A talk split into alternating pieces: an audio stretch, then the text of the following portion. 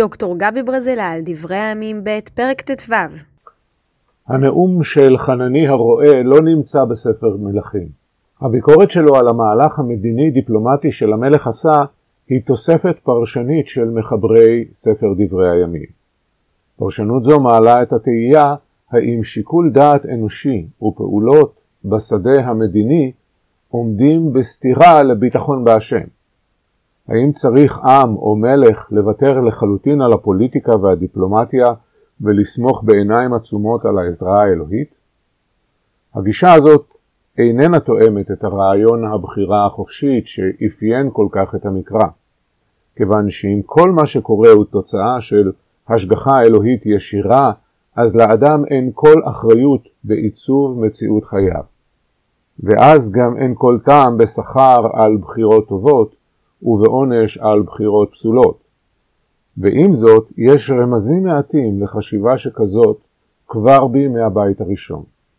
בפרק ז' בספר ישעיהו קורא הנביא לאחז מלך יהודה שלא להגיב על התוקפנות של פקח בן רמליהו מלך ישראל ורצין מלך ארם. שב בשקט, הוא אומר למלך, וסמוך על אלוהים שיילחם את מלחמתך. אחז לא שומע בקול הנביא, אלא כורת ברית עם מלך אשור, מעין הברית שכרת עשה עם מלך ארם. הנזיפה של ישעיהו לא מאחרת לבוא. יביא אדוני עליך ועל עמך ועל בית אביך ימים אשר לא באו, למיום סור אפרים מעל יהודה את מלך אשור. המקרה של אחז וישעיהו הוא אולי הבסיס לפרשנות של מחברי דברי הימים לפרשת עשה וחנני. ועם זאת חשוב להדגיש שסוג הפרשנות הזה לא היה נפוץ בהמשך. עיקרון הבחירה החופשית ולגיטימציה ליוזמה אנושית מאפיינים את הזרם המרכזי של היהדות גם בפרשנות חז"ל ובימי הביניים. יוצא דופן המעיד על הכלל הוא פירושו של רמב"ן על הסיפור בבראשית פרק י"ב, הסיפור על ירידת אברהם למצרים והפקרת שרה בידי פרעה.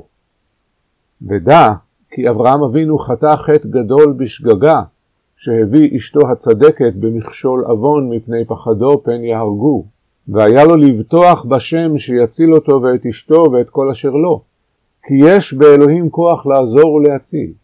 גם יציאתו מן הארץ שנצטווה עליה בתחילה מפני הרעב, עוון אשר חטא. כי האלוהים ברעב יפדנו ממוות. ועל המעשה הזה נגזר על זרעו הגלות בארץ מצרים ביד פרעה. במקום המשפט שמה הרשע והחטא.